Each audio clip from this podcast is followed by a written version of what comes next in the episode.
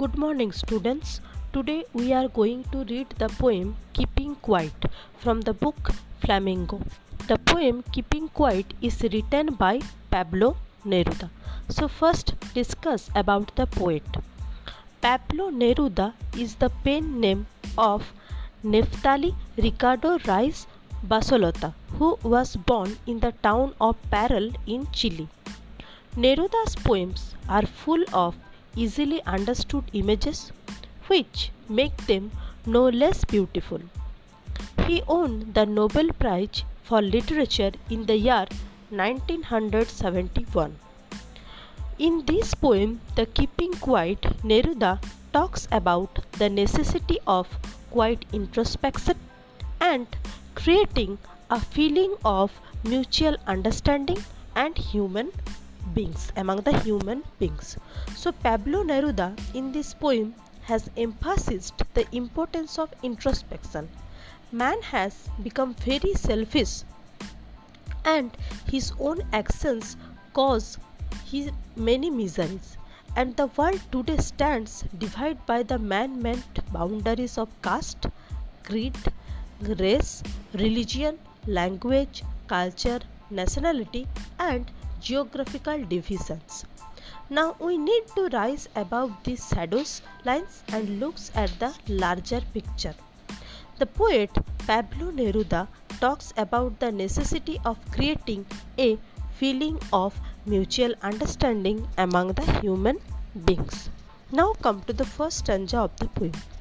Now we will count to 12 and we will all keep still for once on the face of the earth, let's not speak in any language. Let's stop for one second and not move our arms so much. So, in the first stanza, the poet urges each of us to count up to 12 and then be quiet. The poet may have used the phrase count to 12 as there are 12 hours represented as a clock or there are 12 months in a year.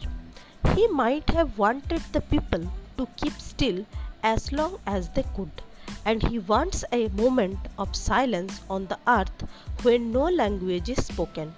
What is the result of this?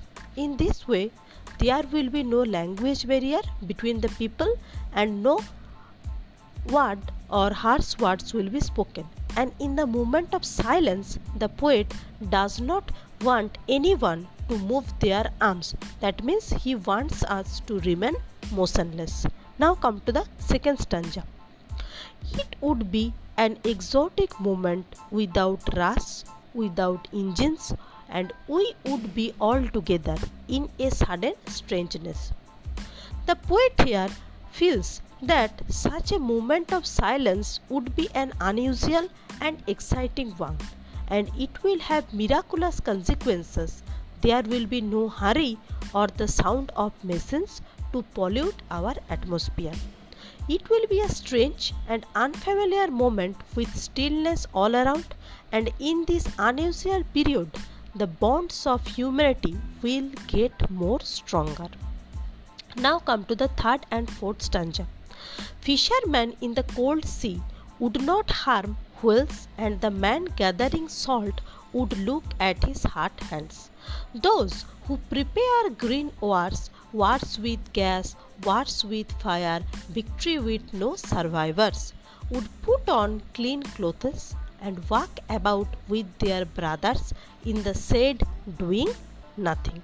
So, in this moment of inactivity, the fisherman would not be catching fish, hence, the whales in the sea will be safe, and this idea is suggestive of the thought that human beings would not destroy nature. So the man who gathers salt will be able to tend his wounded hands for which he had no time earlier, and thus both nature and human beings will be able to recover from their wounds. Next, the poet speaks of the two uh, wage wars against humanity or environment. So the poet actually implies that the war torn world should be replaced by one with an atmosphere of peace, brotherhood, and harmony. Next stanza What I want should not be confused with total inactivity. Life is what it is about, and I want no track with death. So the poet makes a clarification that though he is advocating the need for silence, his advice should not be confused with total inactivity. He does not want any type of association with death. That means he says that life is meant to be lived. Now come to the last stanzas. If we were not so single minded about keeping our lives moving, and for once could do nothing, perhaps a huge silence might interrupt this sadness of never understanding ourselves and of threatening ourselves with death.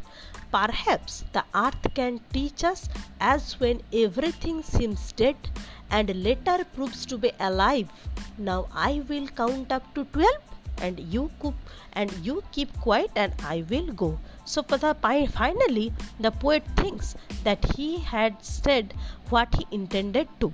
Now he wants to keep us quiet while he is counting to 12 after which he will leave.